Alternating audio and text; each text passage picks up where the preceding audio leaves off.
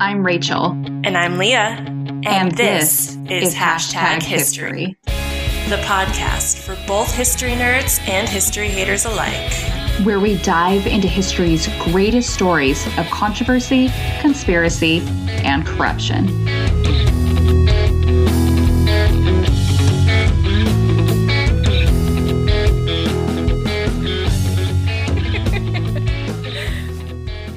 Hey, this is Hashtag History, episode 23. I'm Rachel, And I'm Leah. and we are unintentionally sticking with the theme of poisoning carried over from last week's episode. Yeah.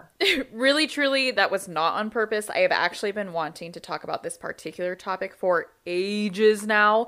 This episode has been in the preliminary map outs that we have done for the last two seasons, but it just kept getting replaced by other topics. There's just too much good stuff there's to talk about. there's too much good stuff and like pretty much all the way up until the season that we're about to record do i like finalize the list it like moves around so much like anyway it's finally happening guys we're finally talking about this particular case and it just so happened to fall back to back with another poisoning episode so what can i say An alleged poisoning. alleged No, it absolutely poisoning. was a poisoning. Was if you haven't stupid. listened to it yet, make sure you listen to last week's episode and make sure you let us know what you think. Was the co founder of Stanford University poisoned or was she just fat? you tell us. So wrong. But today we are talking about the 1982 Tylenol poisoning.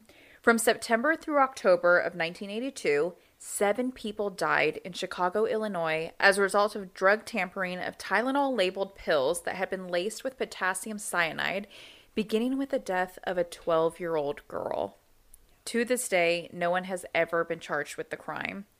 Leah, have you ever heard of the 1982 Tylenol poisonings? I had. I didn't know that it was in Chicago. Chicago.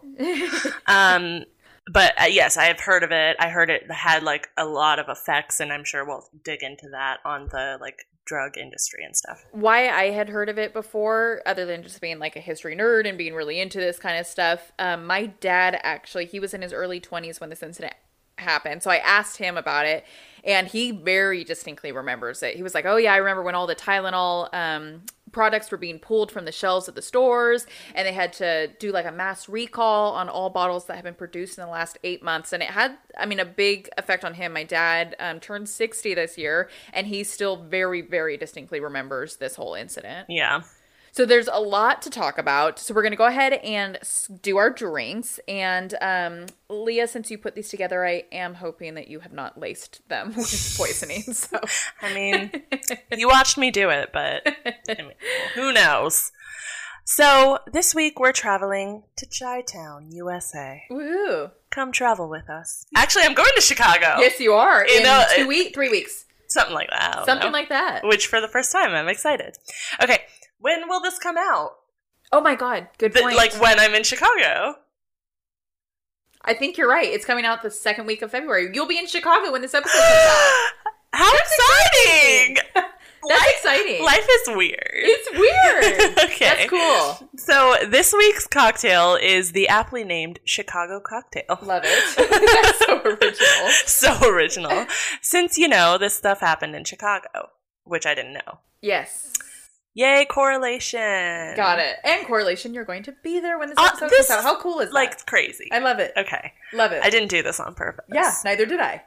Um, the Chicago cocktail is a brandy based mixed drink, probably named for the city of Chicago, but there isn't necessarily proof of that.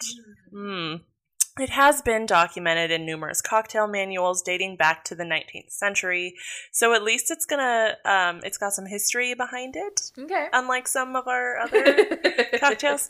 Um, Chicago restaurant critic John Drury included it in his 1931 guide, Wow. Dining in Chicago, noting, Wow. yeah, That's cool. noting that it had been served at the American Bar in Nice and the Embassy Club in London. So Very was, cool. Yes, very a world traveled cocktail. um, the ingredients include a shot of brandy, three dashes of triple sec, or any other like um, orange liqueur kind of thing.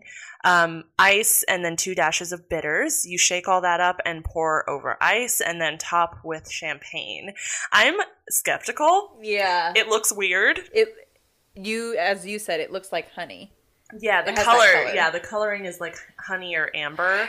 I was really excited about this one because I do like champagne. Um, It smells weird. but, but it smells weird. And then like when you were putting it together, it I mean it just looks interesting. We've both are. I'm sure I've had brandy sometime in my life, but we both are not very familiar with brandy. So Yeah. I actually don't know what brandy or what this particular brandy tastes like. Yeah. So it's just all a shot in the dark for us. Yeah, one hundred percent. Let's do it. Okay.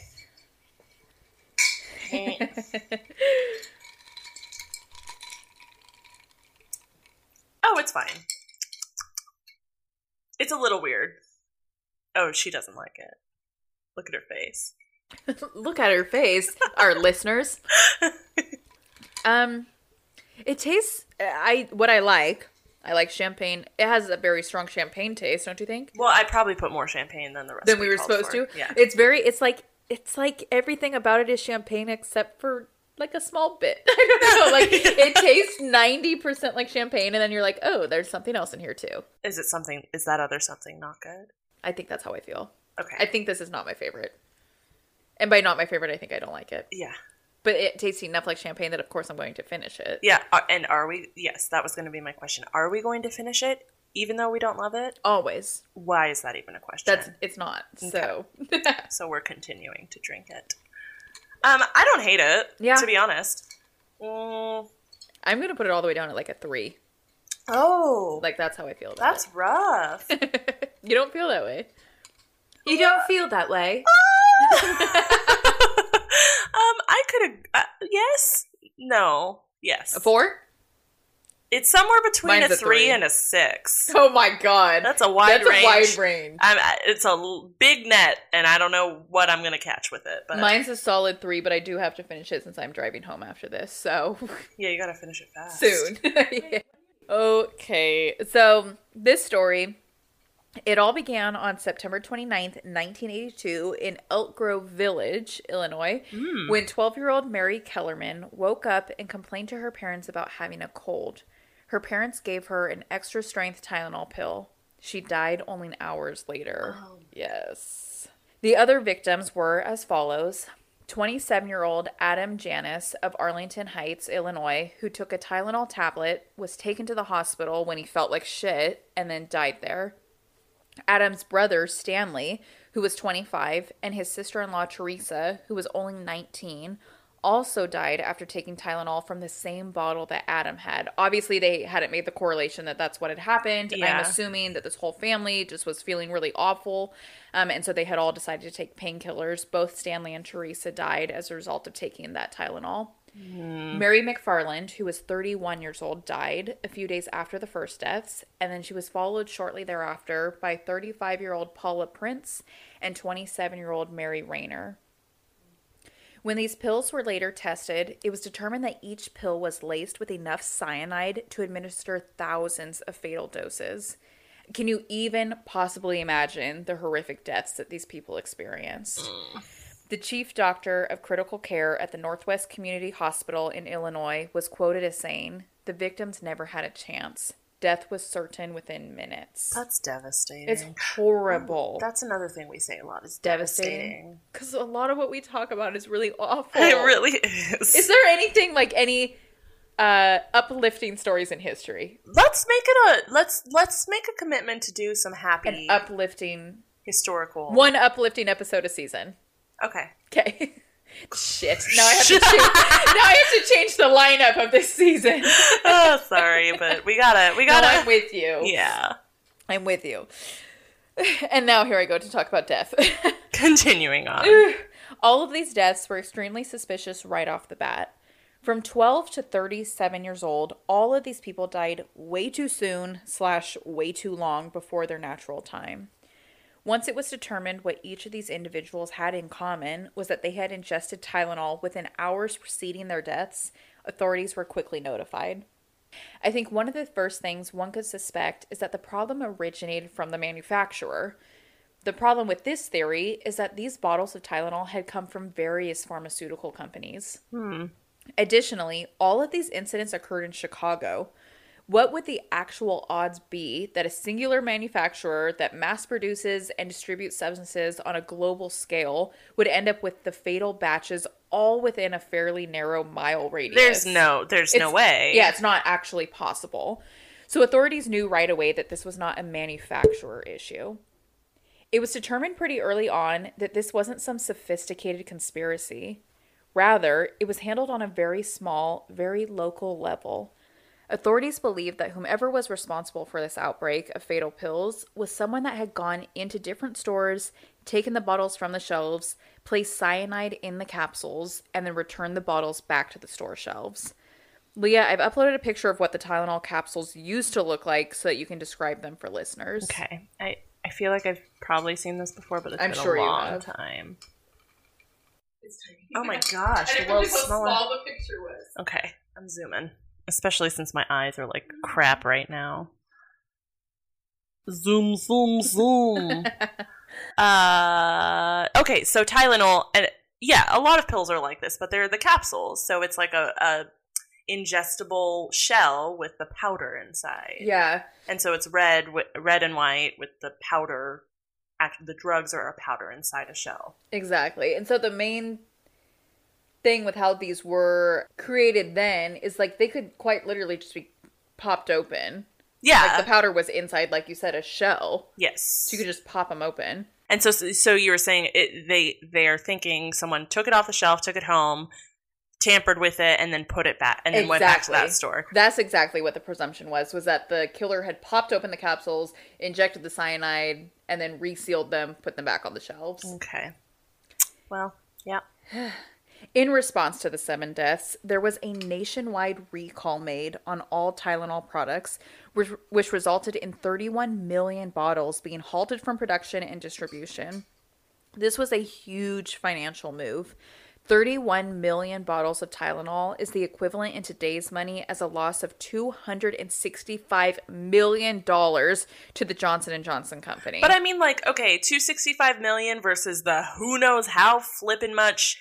Like you're gonna lose in lawsuits of Oh. people that are being murdered or Yes. killed. Agreed. We'll talk about this more later, but I think it's still like huge. Oh, yeah. that that was something that they decided to do to instantly like pull these items off the shelves. Um, because companies don't do that kind of stuff anymore. You know what I mean? They they were obviously very concerned right away. We need to get these pills off the shelves, even if it's a two hundred sixty five million dollar loss for our company. yeah. Go John. Go JJ. Go Johnson and JJ, Johnson. yes. Prior to the 1982 incidents, Tylenol supplied 35% of over the counter pain medication. Following the incidents, that dropped to less than 8%. Ooh. The PR regarding the dangers of Tylenol were so major that not only did the manufacturer remove Tylenol ads from mainstream media, so there were no more commercials about Tylenol, there were even Chicago police officers that would go through the streets over loudspeakers, repeating over and over to the public to not ingest any Tylenol products. I feel like there's better way to get in contact with people. But in uh, yeah, in the 80s, In the it's not like it's not like today though. Like today we all get those like Emergency notifications. emergency notifications on our phones. At this time in the early 80s, they would literally go door to door, knock on people's doors, and inspect their medicine cabinets to see if they had Tylenol. If they did, the cops would personally dump them. Crazy, right? I mean, it's just such a different time. That's only, Yeah.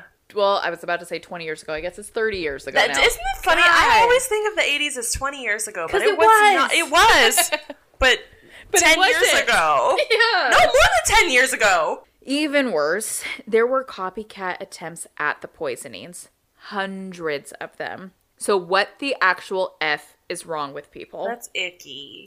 The U.S. Food and Drug Administration estimated that there were more than 270 different copycat attempts in the months to years following the 1982 poisonings. There were approximately three more deaths as a result of these copycat attempts, which three deaths is an absolute tragedy, but nothing quite reached the caliber that the 1982 poisoning did. Of course, what people want to know is who this sicko was and who did this. We still, to this day, do not know. They still have never pinned it on someone. The number one suspect, still to this day, is a man by the name of James William Lewis. Before we go any further, Leah, let's be super judgmental and look at a picture of him and just call it like it is. First thing that comes to your mind. Love it. I mean, that's what we do. Oh, Just- creepy. creepy. He looks like um a mix between Charles Manson Yeah. and the Unabomber. I am so glad you said that. if that's not him, if that's not their love child, I don't know who this guy is. I'm so glad you said that because he is like major Ted Kaczynski Unabomber vibes for me too. Which isn't too far off since in only just 2011, the FBI actually tested DNA samples from Kaczynski to see if he could have been involved in the 1982 Tylenol poisonings. Mm-hmm. It's not too far off to think that he could have been involved. I know you've told me a million times, but what's the documentary I need to watch about the Unabomber? Oh my god, it's so good. What is it called? I've literally I've looked for it and I can't find it, and I keep meaning to ask you. Is it just Unabomber? Is it actually just, it it our listeners, I'm looking it up right now. I am not playing. This is one of the best um shows I've ever seen. I like I there's times when I'm like I need to watch the show. She's- Manhunt. Oh. Oh. Okay. It is I have now watched it twice, which is kind of saying a lot for me. Pretty much like when I watch something like okay, I saw it, I'm done. I've watched um Manhunt on Netflix twice. And then I've also watched the OJ Simpson one three times. So, Manhunt Unabomber. Oh, and So- it's with Sam. yes. Okay. And he's fantastic. Okay. It's so good. But yes, back to the Tylenol poisonings. It kind of follows Kaczynski's MO, the elusive, Yeah. mysterious mass murders, and they all occurred in Chicago, which was where Kaczynski's parents lived at the time. Oh. But nothing came from those DNA samples. Okay. But you can rest assured that your initial reactions to Lewis's photo were valid, Leah. Thank you. He was a weirdo. Yeah, obviously. At the time that he was suspected in the Tylenol poisonings, it was found that Lewis had previously been charged in a 1978 murder case in which authorities found the remains of one of his tax clients in his attic. How did he not get charged with? He did not get charged with that because the presiding judge ruled that the search of Lewis's house that had resulted in the discovery of those remains had been illegal. What the flip? He's still there's still a dead person in someone's But it attic. was it was that search was illegal, so that was thrown out of the case. So then, what proof do they have that he's at, involved at all? Okay. in that person's. I need to know more. It's crazy, right? No, I need to know more. Like, why did he? What? What? What are the motives? Because no, because no, he's a murderer. Yeah, yeah, agreed. His client, it's not some rando person that's been dead for a hundred years. A client of his. Yeah, he was a tax consultant, and his client goes missing, and is found in his attic. and yeah, his remains are found in his attic. What the? attic. F- I don't even. That's not. That's not a thing that happens anymore, right? it's crazy, Like right? if, if if your if your remains were found in my attic, I hope I get arrested. I do too. I hope something happens. Even if the search was illegal. It's crazy, right? But if you watch, speaking of that manhunt show, if you watch that, Ted Kaczynski does everything he can to prove that the search warrant of his cabin was illegal. And if he was, if he had been able to prove that it was illegal, the whole case would have been gone because it was what they found in his cabin that tied him to the crimes. this is just a full on forensic files episode. I know. Dun dun dun. Okay, but why are we talking about James William Lewis in relation to the 1982 Tylenol poisonings? And why did he become and still is the number one suspect? Because he's the creepiest guy in Chicago. yeah, we they just pull up their list of like who are the creepiest men that live within a 10 mile radius. That would be because in October of 1982, so just a month after the initial attacks, Lewis freaking sent a letter to the Johnson & Johnson company, the manufacturer of Tylenol products, demanding 1 million dollars. The letter stated that if they gave him a million dollars, he would stop the Tylenol murders. and he like signed it. In addition to that, The freaking idiot left his fingerprints on the envelope that he used to mail the letter to Johnson and Johnson. Not everyone's as smart as us when it comes to planning murders. so- Right. I have to keep that in mind. Lewis and his wife lived in New York, though, and the police were never able to officially pin the crimes on him. He has continued to be under suspicion, though. As recent as 2009, authorities were searching his home to collect evidence, and the Department of Justice later stated that they were confident that Lewis committed the murders. But again, we don't officially know this, and we still don't know what evidence they actually have to pin him to the crimes, with the exception of that letter. Perhaps he was just a crazy, money hungry psychopath that was hoping he could make a million dollars off of the tragic deaths of innocent people. He did serve 13 years in prison for extortion, though, so there's that. Oh, good. Yeah. Okay. But oh. Lewis went on to write a book that he published in 2010 titled Poison The Doctor's Dilemma, which is a fictional novel about random people being poisoned. What the flip is Yeah, so this whole episode is actually just a showcase of how bloody freaking awful people are. So, I mean, what is actually wrong with him? I wanna um when we're done, can we watch like an interview with I'm sure he, there's some interview. I actually have never watched one, and I would love to. If like I want to see his him. his his like demeanor. demeanor. Yeah, Yeah. and hear his voice. Yeah. I'm with it. Okay. You can find that book on Amazon now for a steep twenty dollars. like how we think twenty dollars is steep for a for a book. book, it is. It is.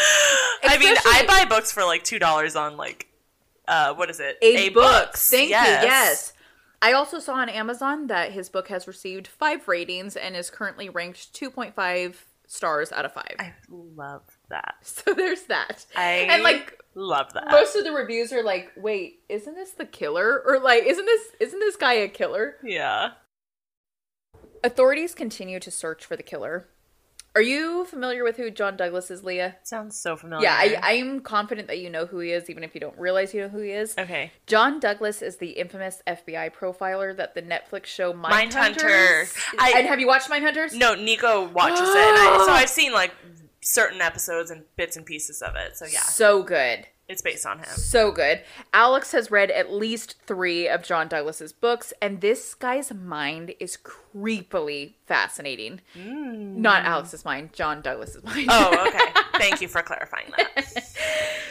Douglas could profile a suspect down to what freaking outfit the suspect would be wearing when they were apprehended. Like literally Alex I haven't read the book, but Alex told me an example of like John Douglas telling the FBI, "When you find this guy, he's going to be wearing a pink baseball cap and sunglasses."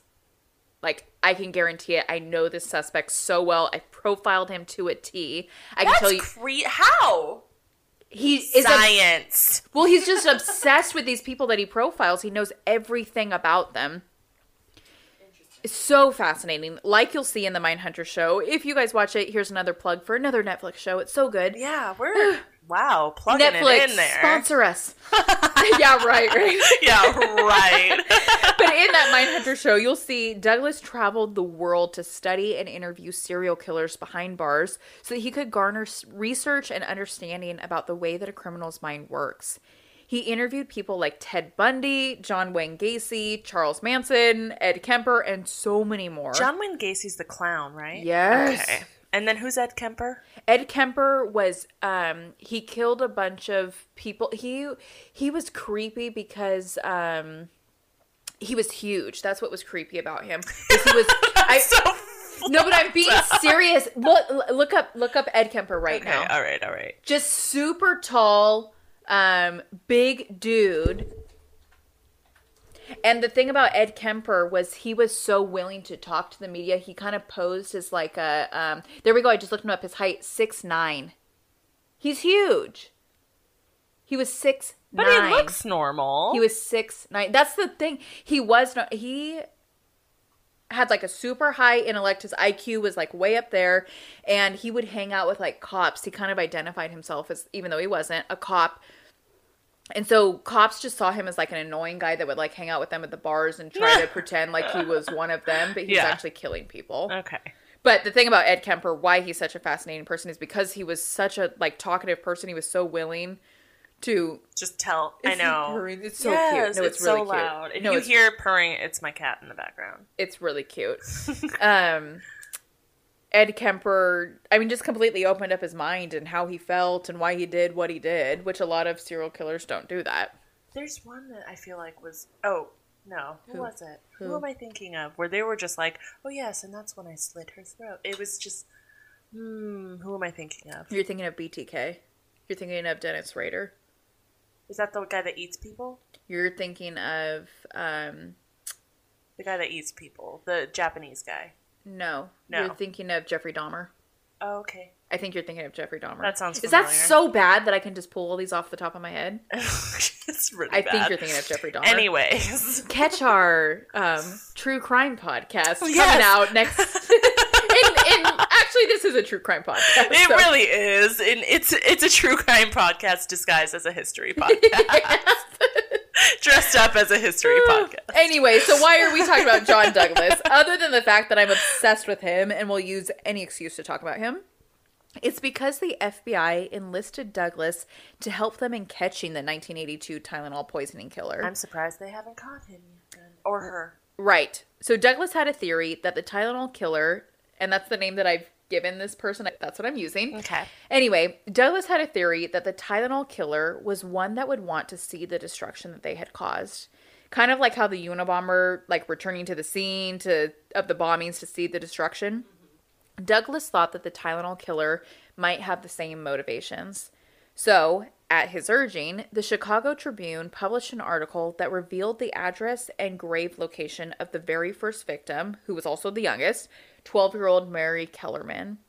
Following the publication of this information, the FBI had 24 hour surveillance on this site for months, but the killer never appeared. It's like, what a bummer, plus also what a horrifically boring job for those investigators that were like assigned to that task, right? Like, I mean, we were just talking about last night how I'd be down for a boring job. I we were just talking about that. Sometimes, I mean, it's like, yeah, I'd be down for like being able to just read and eat a sandwich. but get paid for your 40 hour week. Yeah, I'm with you. Okay, so let's get to the good part of the story, assuming that there can be any good in this whole story. Johnson and Johnson has long been hailed as the MVP in this whole scenario. Their immediate response to the disaster was not the financial hits that they were about to take or the poor publicity. Their primary concern was consumer safety and putting a halt to these horrific deaths.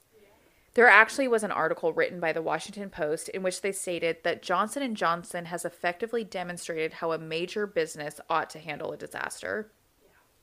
Johnson & Johnson was instrumental in ensuring that all bottles were pulled from the store shelves throughout the United States. They offered a reward to anyone that had any information about the murders. They even offered replacement pills to anyone that had bought bottles that had to be recalled. They offered to replace them with tablets as opposed to capsules, which obviously, you know, they give that appearance of being less likely to have been tampered with. yeah, I was just gonna say, I know, I'm sh- like you're literally saying all this, but like I've he- only ever heard good things about Johnson and Johnson that they actually like care about. Yeah. they're. I know they're an, they're a company. Their whole thing is to make money, but like that they actually Care about people. care about. I, I mean, I do. I really think it's huge that they're very, which is sad that we're even saying like they made the right move. Obviously, this is the right move. Yes. Like people are being killed by your. It's not your fault, but people are being killed by your products, and you made the right move by pulling them from the shelves immediately. Yeah. Without the consideration of like, shit, this is going to cost us so much money Yeah, um, Johnson and Johnson they also established relationships with the various agencies investigating the case, such as the U.S. Food and Drug Administration, the FBI, and the local police department. In researching for this episode, I came across an article written by Clyde Haberman for the New York Times in which he did a comparison of the way Johnson and Johnson responded to this incident versus the way more modern companies such as Facebook or Equifax respond to public scrutiny. In Haberman's article, he mentioned how Equifax, in particular, neglected to mention to the public for months that a hacker had gained personal data for millions of its customers. did you? Were you hit by that? Yes, So that's what I was was just going to say to you. You remember early last year? Yeah. Okay, so uh, early last year, um, I was getting all these calls from all of these banks and stuff saying like, "Hey, we received your application for this credit card." Like, mm. remember this? I've never followed up with you on this. It's everything is fine. Okay. But yes, um, it was horrible. It was a week before I left for London. oh, that's right. It was horrible. The week before I left for London, um, I was getting all of these calls about all these credit cards that I had supposedly applied for because someone had my full name, my address, my family's addresses, my social security number, all of that. I was beating myself up because this also happened um, at the same time that I was moving from one place to another, and I knew that I had thrown. I was moving from an out of an apartment complex, and I knew I had thrown a bunch of stuff in the dumpster. Where I was like, There's probably your social. exact. I just remember like uh, maybe there were a few things in there that I maybe shouldn't have thrown in there. Maybe they had too much information, so I was beating myself up because this incident literally happened like a week after I moved. Ended up finding out months and months and months later that Equifax they sent me an email and said like, "Hey, you were compromised in our like hacker."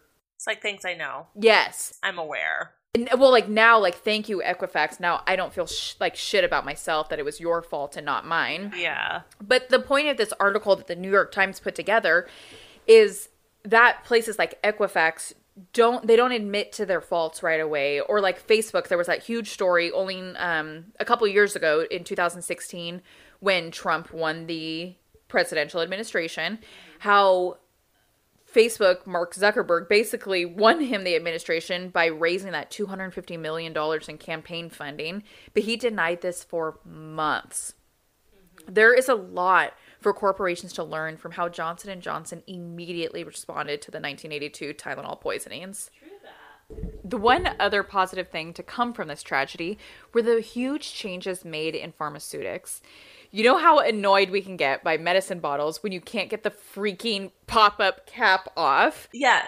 Especially in the middle of the night when you're like half asleep Yes. and you just can't. Yes. And then once you actually get the cap off, there's still always that little like foil covering. Which, like, who actually peels it off? and we, Like, we all just poke a hole. you just poke a hole in it. Correct.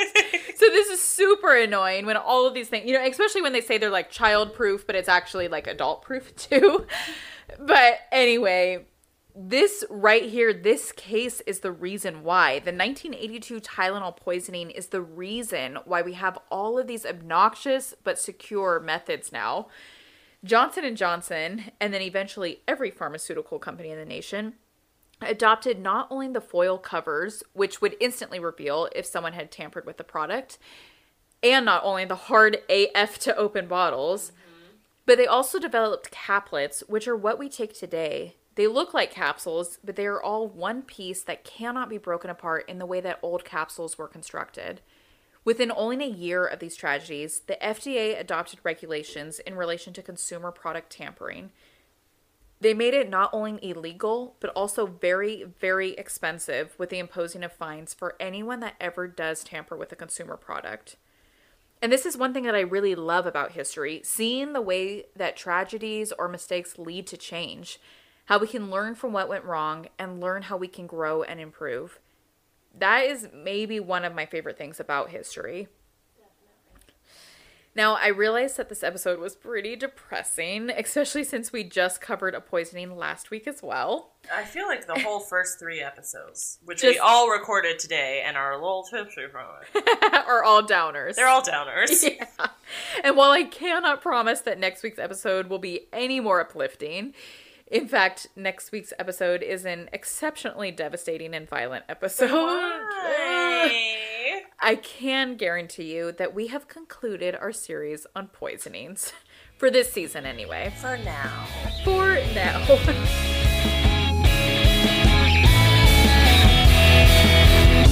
Thank you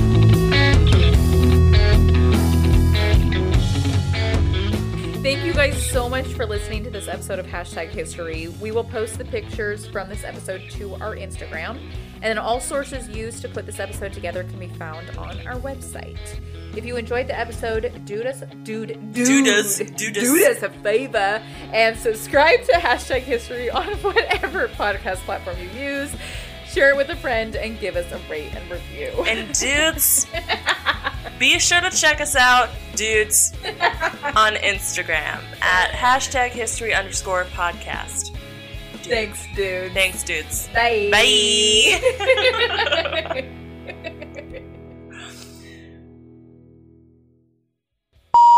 I think one of the first things one could sus- suspect is that the person. Ugh, start that again.